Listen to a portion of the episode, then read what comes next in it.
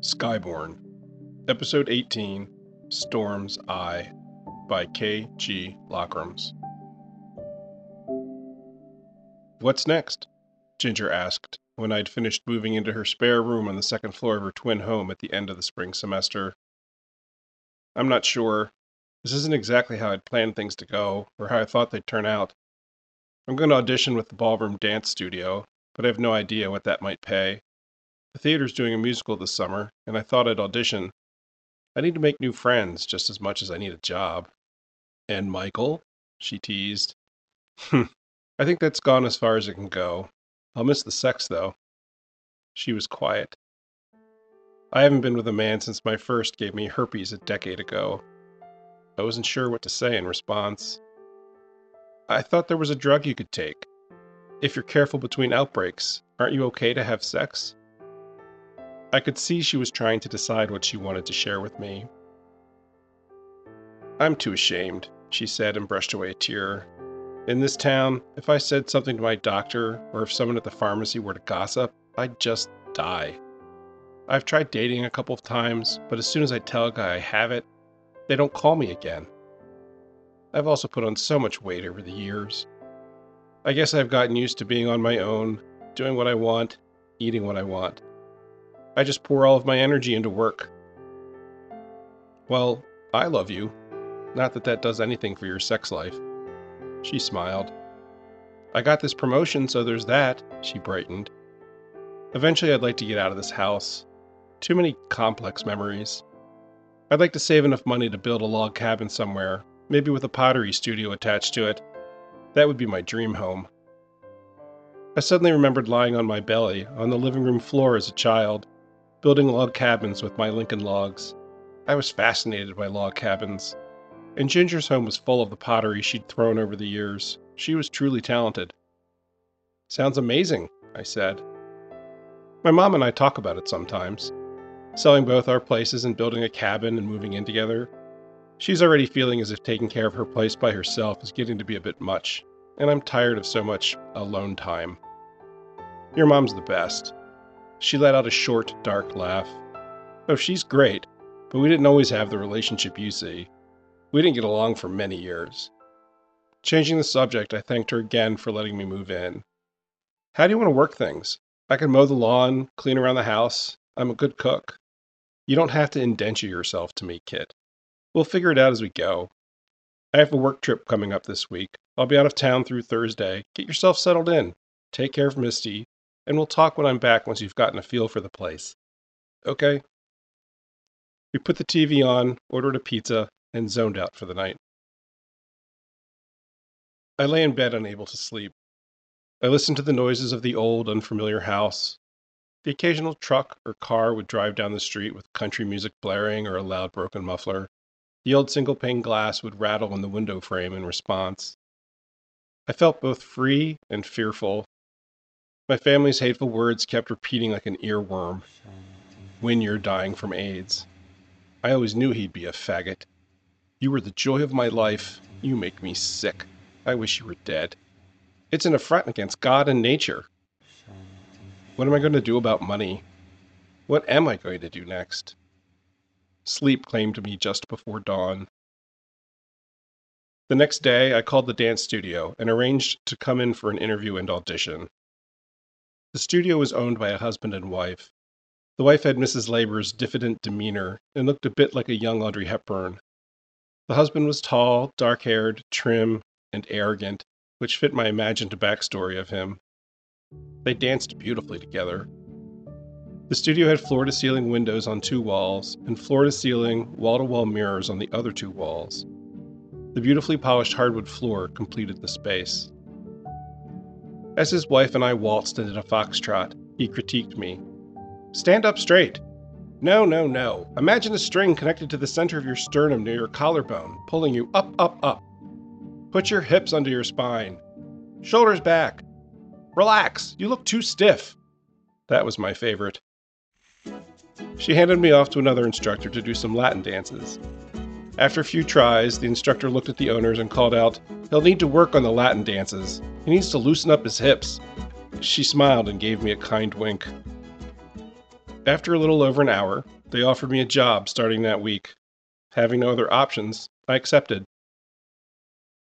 Ginger called that evening. She and Grace were worried about me, and one of them would call me every evening to check in. Well, looks like I'm a dance instructor. She laughed. I know, it's ridiculous. From computers and math to dance, who knew? A couple of days later, there was a message from Grace on the machine Kit, I'm making us dinner. Be here by six. Both Ginger and Grace's places were built around the 1930s, but Grace's was a standalone single family home. I stopped along the way and picked some wildflowers for her. This part of the county was nothing but farms and meadowlands. I picked these along the way, I said, and presented the flowers to Grace at the door. Aren't you just a delight? Come in and have a seat in the kitchen while I put these in some water. There's beer in the fridge if you'd like. I grabbed a can of Budweiser and sat down. Putting the flowers on the table, she said, I'd say your mama raised you right, but from all I've come to learn this year, perhaps you got your heart somewhere else. I smiled and took a sip of my beer. Hot dogs okay with you? She asked as she filled a pan with water. I made some potato salad over the weekend and thought we'd keep it simple dogs, greens, and potato salad.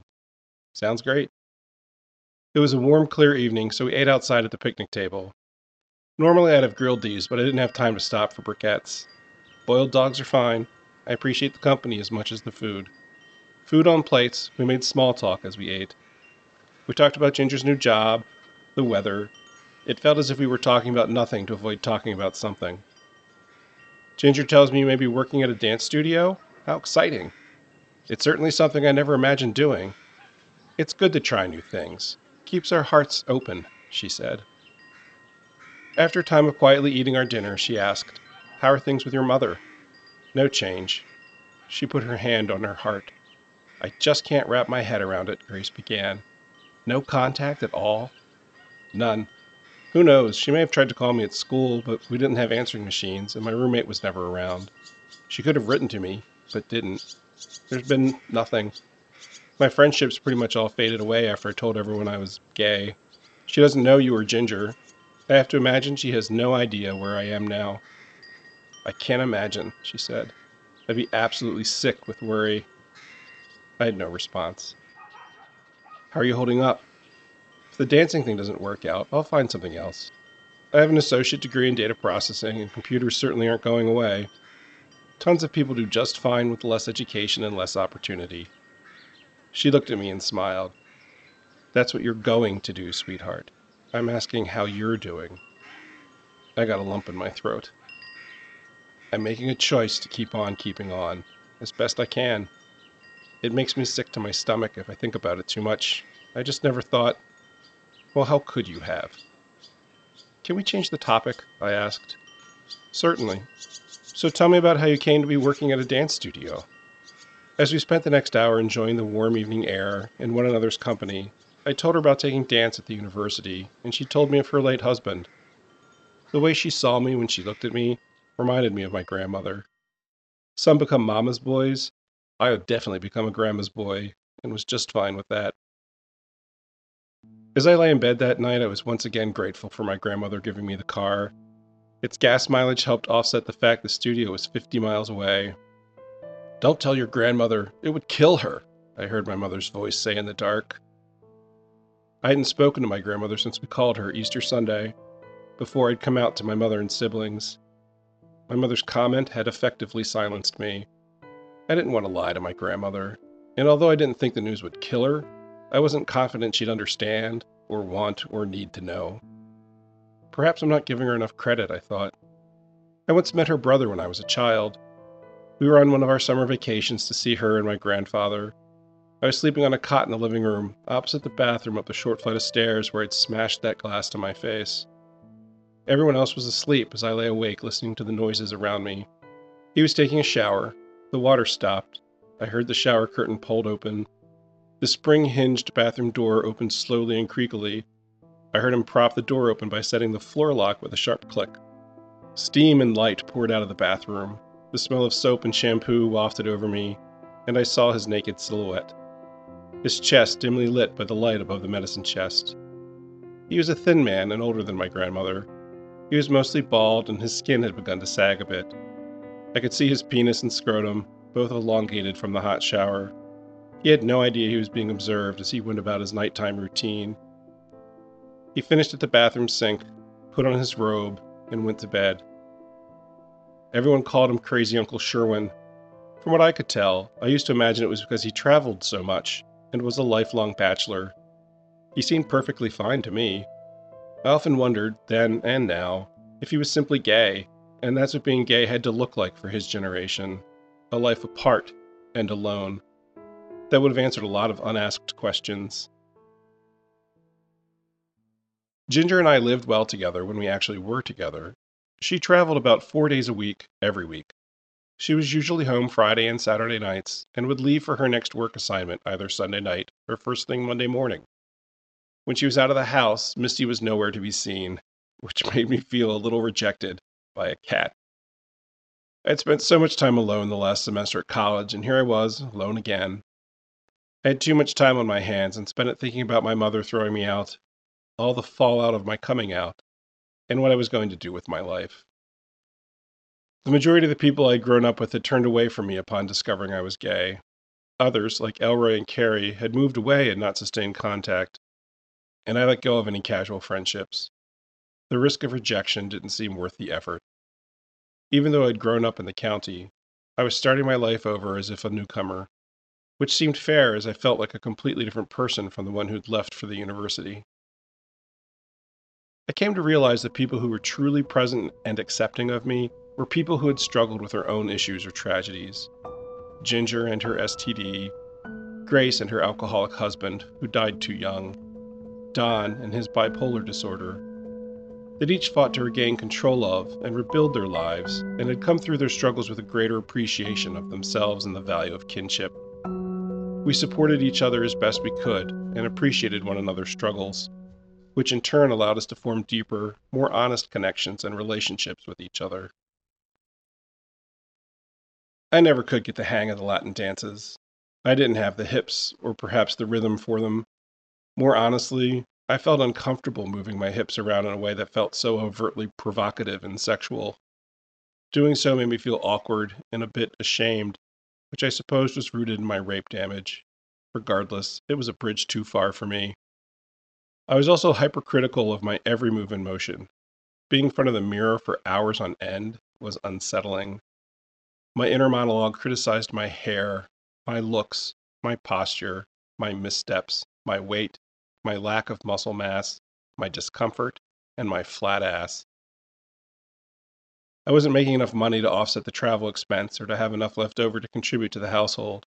The schedule was a blend of days and nights, which interfered with my commitment to watch Misty, and my desire to be in the musical. Ginger never asked for anything or made me feel burdensome, but having had my first job by middle school, I felt like a freeloader, and I didn't like it. I quit the studio after two weeks. The department store I had worked at wanted me back, but given the pay and distance, the finances didn't work there either. I was in an earnings desert living with Ginger. I realized the best person to help me was Patricia Anderson, one of my mother's best friends. Patricia was my mother's age and had brown hair and eyes. She was a pack a day smoker with a sharp mind and wit to match. She had three children, two daughters and a son. The age gaps between her children and me were such that I didn't really know any of them. But she lived next door to a friend of mine in the development as I grew up. Between seeing her so often when I'd visit my friend, seeing her over the years at my mother's bridge club, and being in the diet workshop she ran the summer I lost 50 pounds, I thought of her as something of a surrogate aunt. Patricia drove my sister back to college whenever our mother would refuse to do so, for whatever imagined reason our mother had for stranding her own daughter away from college. She'd been playing bridge at the neighbor's house when I showed up as a child, sobbing, the night my brother had beaten me so thoroughly on my head with my hairbrush. She and the Labors knew more about the dynamics of our family than any other of my mother's friends. Mrs. Anderson was divorced had a live in boyfriend, and was never judgmental. She worked for a temp agency and seemed like my best bet to start networking for a better job. I called her one day. Mrs. Anderson, it's Kit, Lockrams. Kit? She sounded surprised. What's up? Are you okay? I'm okay. I, well, I need a job, and I was wondering how the placement agency works. Are you looking for summer work? Not necessarily. She paused.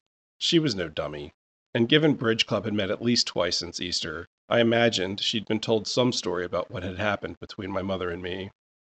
Oh, I see. She paused again. How about this? Put on a pair of slacks and a dress shirt and meet me at my place Monday morning at 8. You can follow me into the city, and I'll put you through our placement testing. What are you looking for? Well, I don't really know what my options are. I know WordStar, DBase 3.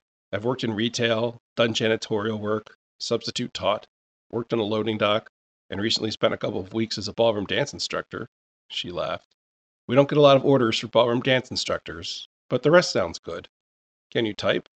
65 words a minute, and I know how to use an IBM Selectric. Oh, that's great. We won't have any trouble finding you something. See you Monday morning. After speaking with Mrs. Anderson, I went out to get lunch and pick up some groceries. It was a bright summer day with a steady breeze. I had the window down to feel the sun and the wind on my face. As I drove by the town's one and only bank, I noticed two men dressed in white hoods and robes. They were Klansmen of the KKK. The light at the intersection turned red, and I was forced to stop not 12 feet away from them. I couldn't help but stare. They were handing something out to the people walking by, as well as those going in and out of the bank. Some people engaged, others looked away and quickly walked by. It was like watching a couple of satanic Salvation Army bell ringers at Christmas. The light turned green, but I was spellbound in horror and didn't notice. The person behind me honked, and both Klansmen turned toward me. One sort of saluted me, and the other stretched his hand out toward me, offering me a flyer. My initial instinct was to flip them both my middle finger, but as far as I knew, I was the only one in town driving a Honda CRX, and thought it safest to continue on my way. They were handing something to people walking by, I told Ginger when I got back to her place. Applications. For what? To join the Klan, she said. You're kidding me. Nope. Mom works at the bank, and apparently one of the people on the board is rumored to be a Klansman, and he looks the other way. There's quite a large KKK enclave on the outskirts of town. They gather regularly at the auction house. I felt sickened and less safe. How did I not know this? And then I remembered that night as a child, driving home with my family, and passing a house with a cross set aflame in the front yard. No one in the car said a word. I knocked on Mrs. Anderson's kitchen door off her driveway Monday morning at 7:55. "Coming," she called. She answered the door and let me in. "Don't you look nice?" she said. "It's the finest Kmart and Peebles had to offer," I replied. "Do you want any coffee or soda for the road?" "No, thank you." She went over the details of where we were heading in the city and which parking garage we'd use. She was squeezing me in among already scheduled appointments. It took a couple of hours for things to settle down before she could get me into the testing room. She administered a series of aptitude tests to determine which clerical positions I'd be suited for. I finished and handed them back to her. Laura, can you set Kit up for his time typing test and get these scored for me, please? she called out. After the typing test, Laura announced 65 words a minute with 98% accuracy. As advertised, I quipped. I'm taking Kit to lunch, she called out to Laura. You don't have to do that, I said. I know, but I'm going to. There's a restaurant just next door. We got settled at a table and ordered. I see you've managed to keep your weight off since high school, she said. Yes, ma'am. I'm a lot more active than I used to be. I started riding my bike quite a bit. I play tennis and racquetball. And as I said, it turns out I'm a decent ballroom dancer, which is more of a workout than I'd have thought. If we're going to be working for the same company, she said, call me Patty. Okay, Patty. She smiled and took a long drag on her cigarette, held it, and exhaled it thoughtfully to the side. I spoke with your mother. I had expected she would have. She said you decided to move out. Ha! The sound escaped my mouth, with no conscious decision on my part. That's certainly one way to put it, I concluded and took a drink of my iced tea. She took another drag from her cigarette. I know a thing or two about your family, both from what I've put together over the years and from your mother directly. Our food was delivered. I'm here for you if you ever need to talk. About anything. You've always been kind to my sister and me. I know you took her to campus more than once after she and our mother had disagreements. The way you've kept an eye out for us is why I thought to call you. Your mother didn't have the easiest time being a wife. Or a mother, I said sullenly. Perhaps. She gave me a penetrating stare. I felt as if she were walking a fine line between loyal friend to my mother and helpful friend to me. We ate lunch in comfortable silence. When she finished, she gave a short chuckle. You're so much like your sister. She was just as quiet on those trips back to school as you've been over this lunch. I smiled and took another sip of my tea. I'm not having the easiest time with my son, she shared. There's been a lot of bad blood between us over the years. Her son was older than me and would have graduated college several years ago at this point. All I knew of him was what I'd overheard at Bridge Club at our house. He was said to be level headed and had been a good student. I'm sorry to hear that, I said. Me too. Maybe sometimes parents and children need a break from each other to figure out their relationships as adults. I wanted to say my mother and I were not on a break. I wanted to say she'd thrown me out and wished me dead, but I couldn't bring myself to say anything and just listened. I promise you this, she continued. I won't pry and I won't meddle. If you open up to me, you're an adult now, and it would stay between us. My main concern right now is to keep you on your feet and off the street. I took her at her word. I'll be okay. I'm staying with a friend right now, but I've realized she lives too far away from anywhere to get a job that pays a decent wage. So here I am. When we got back to the agency, she had me fill out some employment paperwork and told me to go home. I'll call you in a day or two. I'm sure we'll find you something. Congratulations, she said and reached out her hand to shake mine. I reached out both my hands and cupped hers gently. Thank you, Patty, for everything. And I don't just mean today. She blushed and her eyes grew moist. Get out of here, she said, smiling, taking back her hand and shooing me away with it. The next day, as I came down the wooden stairs from the second story, I hadn't noticed Misty sleeping midway in a pool of sunlight coming through the front door. I had to do a sudden quick step to avoid stepping on her. Given the age of the house, the stair treads were very shallow, and my correction to avoid stepping on her caused me to ski down the rest of the staircase in my socked feet. My right shoulder hit the casing at the base of the staircase, where a door had once separated the two floors. It stopped me with such force, my glasses flew off my face, hit the front door, and came to rest in pieces on the landing. Shit! I shouted and looked at Misty, who flicked her fluffy black tail against the riser below her, unimpressed, silently willing me out of the way of the sunlight I was now blocking. I'd been wearing glasses since second grade and wasn't able to function without them. I'd switched to contact lenses in middle school, but they were too expensive to maintain after my situation changed at home.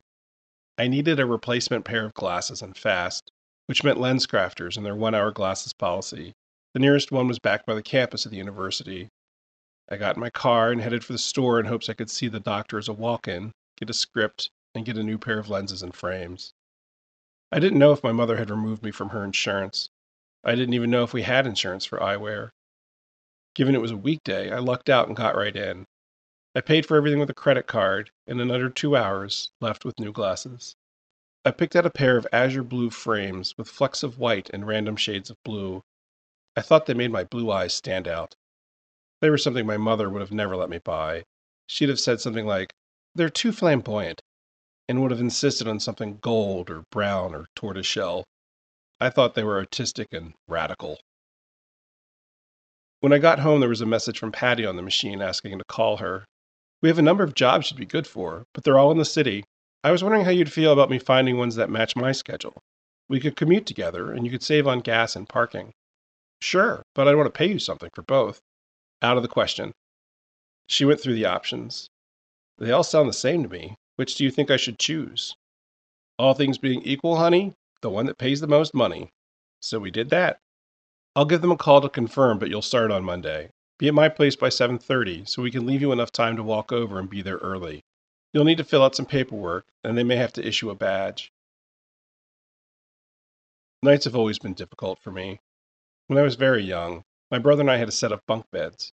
I slept on the lower bunk and would stare up at the patchwork patterned fabric of his mattress, trying to fall asleep. I would stare at it until my brain made patterns out of it faces, houses, farm fields. I'd lay in bed under him and listen for any creak of the floorboards, any turn of the bedroom doorknob. Later, when I had a twin bed in the room to myself, I'd pull the bed away from the wall each night, just far enough so I could roll to the wall and drop through the gap to the floor, just in case I needed a quick escape. And some nights, depending on my father's mood or how drunk he was, I'd lay under the bed on a blanket, clutching my Little League bat until I fell asleep. As I grew old enough to contemplate this shit show that was my childhood and began grappling with my sexual identity, sleep continued to elude me. But my mind had become more active and engaged during my insomnia, turning things over and over, looking for patterns, reasons, answers. Being away at college helped. I felt safe in certain areas of my life. Dick had always been an asshole to me, but I didn't feel physically vulnerable in the way I had at home growing up. I also had access to alcohol and pot to self medicate when needed. After my mother's reaction at Easter, however, I was back to almost complete insomnia. I'd lay in bed, restless and tired, and stew in her hateful comments. That night, however, having felt as if I'd taken some control of my life, I got my first decent sleep since Easter. I planned out what I needed for my first week of work the next morning at the kitchen table over a cup of Earl Grey tea. As all my dress clothes were at my mom's house, I decided to charge a week's worth of clothing to my credit card. I also wanted to celebrate my good news with Ginger when she got home that night and did the same with groceries and a bottle of wine. It was the most I'd ever charged on my credit card in a day, but I figured I'd have money coming in soon to pay it off. The phone rang as I was putting the groceries in the fridge. Hey, Ginger, I answered. What's up? The system installation is taking longer than anyone thought. I'm going to be staying another night and coming home Friday after work. That's too bad, but I understand. Hey, I'm making us dinner when you get home. What's the occasion? I got a job. I start Monday. That's great. Congrats. I can't wait to hear all about it. But I've got to go. We're really behind. Friday came and I spent the morning cleaning the house and doing yard work as a storm was supposed to come through in the late afternoon, which it did. The phone rang around five. Kit, it's Ginger. Listen, the weather here is horrendous. The rain is coming down in buckets, and it's so windy it's raining sideways. The power keeps coming and going. We've localized flooding, and I'm going to have to spend another night here and come home in the morning. Okay.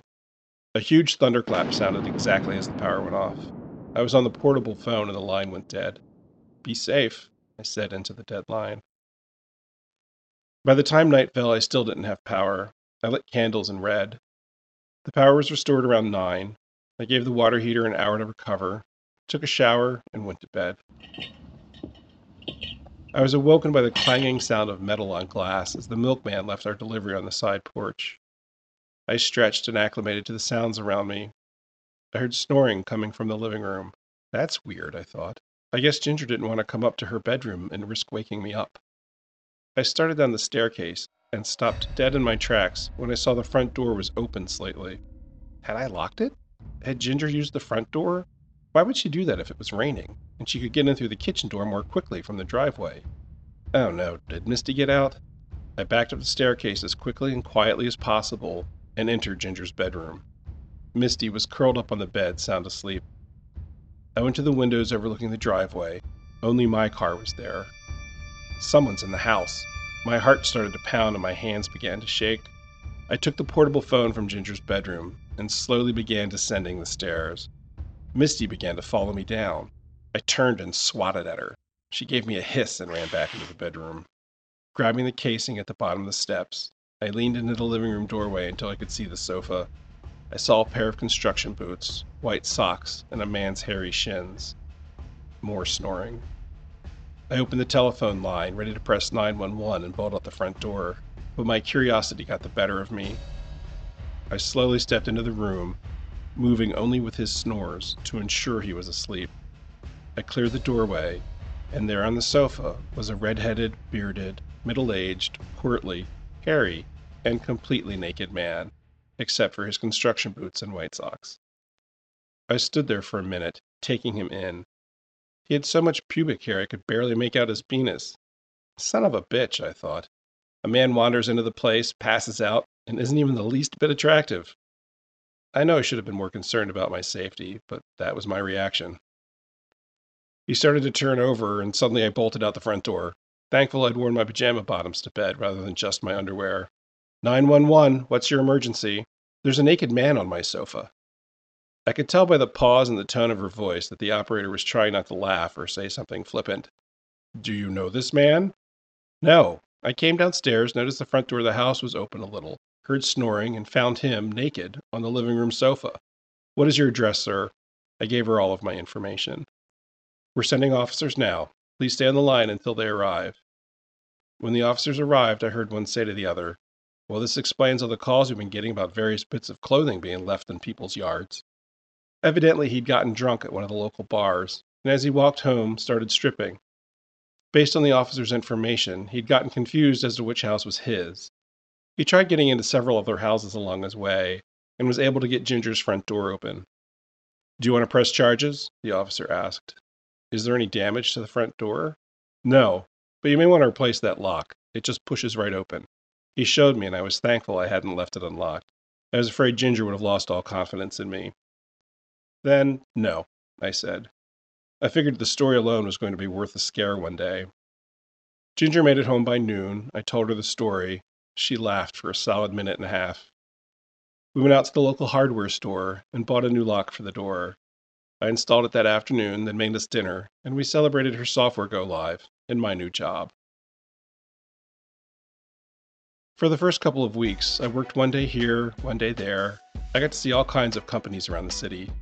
I was able to experience so many different corporate cultures. I was filling in for people at banks, manufacturing facilities, chemical companies, warehouses. It was definitely educational. I spent a couple of days as a switchboard operator, which was surprisingly fun for me. As a man covering for secretarial positions typically held by women, I was an instant curiosity. The attention ran from playful to uncomfortable to outright hostile. What are you, gay or something? I was asked on more than one occasion which soured my attitude about the whole thing, from excited to cautious. By the end of the second week, I was getting a bit stressed by the constant change. I think I'm ready for a longer placement, I said to Patty one Friday on the way out of the city. For the rest of the summer? I'm not going back to school in the fall. Oh, Kit. She sounded disappointed. She was a single mother and had already put two of her children through college, and her third was about to start. It was important to her that her kids were positioned to be able to do better than she had in life. I'm not saying I won't ever go back, but right now I need a guaranteed monthly income, whether I go or not. That's true, she said. I'll see what I can find on Monday. Thanks. Any plans for the weekend? I'm auditioning for a show at the local theater. Play or musical? Musical. The show was Dames at Sea, it was set in the 1930s as a spoof of the elaborate Busby Berkeley musical movies of the same era.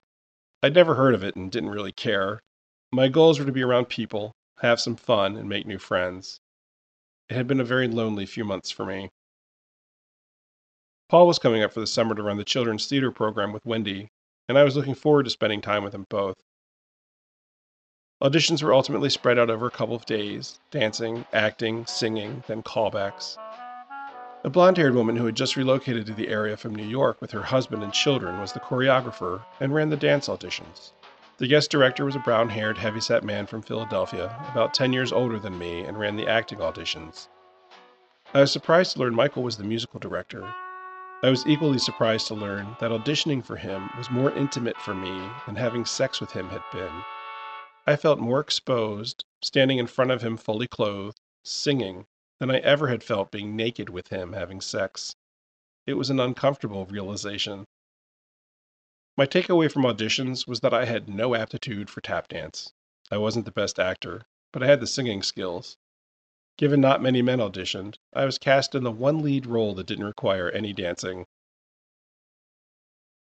On the way into the city with Patty the following Friday, she told me she'd gotten me an interview for an open ended position at the largest company in the city. The international company was a cultural icon in the area. They'd been around for over 100 years, owned tons of real estate, had family manor homes all over the state, and working there was a big deal. What are the details? It's here in the city, of course. You'd be an admin assistant in their creative division, working with graphic designers, tech writers, and their internal editing department. You'd be doing basic secretarial work and managing the timekeeping for all the temps. They rely almost entirely on temp agencies to staff the group. It sounded exciting, and I thought it would look good on my resume. Your interview is Monday. It's business casual, so you don't need to show up in a suit. Which was good because my only suit was at my mom's house, and I didn't want to lay out the money to buy a new one. Sounds great. Kit, come in and have a seat. the tall woman with shoulder length, perfectly styled brunette hair, said to me at the company on Monday. My name is Loretta, and you'd be reporting to me. She launched into a list of all the things I'd be responsible for a bit about the culture, how many people were in the group, who the group served, how long they'd been around, and all the high level details for the job. Do you have any questions for me? she asked. One, why is the position becoming available? The last person quit. May I ask why? She looked at me, sizing me up. You see that lamp behind you? I told her one Monday, after I'd taken the hypnosis class over the weekend, that I could turn it on and off with my mind. And? And she quit. She said her religious beliefs wouldn't allow her to work in such an environment and gave her notice that day. She waited a beat for me to process that. Any other questions? What was the hypnosis class for? She took a cigarette case out of her purse and put one in her mouth. Smoking cessation. I laughed out loud. Come on, I'll walk you out. I need a cigarette, she said, winked, and grabbed the lighter off her desk. It's a shame about the lamp, I said. How so? I'd have paid real money to see you do that. By the time I got home, there was a message from Patty on the machine. Kit, I don't know what you did, but they said they have to have you and want to know when you can start. Call me. By the end of that week, I was beginning rehearsals for the musical and was all set to start my first steady professional job. I felt hopeful and relaxed. Epilogue As I wrote this episode, I found myself thinking, this is so boring. It wasn't until I'd read it a couple of times that I realized it was because I was finally writing an episode where nothing terrible had happened to me. I've noted before that writing about trauma can be re traumatizing, and the first 17 episodes were exactly that. I've been bouncing along from one trauma to another most of my life. As I've mentioned, producing episode 17, in which my family severed ties and threw me out, gave me new perspective that perhaps I was better off without them. My 21 year old self did not know this yet. Younger me missed my sister. Younger me was deeply scarred by my mother's words and actions. Yet, as full of uncertainty as those first few weeks with Ginger were, they were also entirely free from personal trauma. It was the first time in my life I was almost completely myself, and no one around me had a problem with it. What's a naked stranger on your sofa and some Klansmen handing out applications in front of a bank compared to my mother wishing me dead of AIDS and throwing me out? Regarding my reaction to auditioning in front of Michael, survivors may recognize that phenomenon. I had been compartmentalizing sex with Michael and didn't even realize it. When Sam stuck his dick in my mouth when I was in elementary school, the time Pip raped me after high school, I had the sensation of physically leaving my body when I'd dissociate. It seemed I no longer needed to leave my body to dissociate from what I was doing with it. The process had become subtle, more insidious, and autonomic.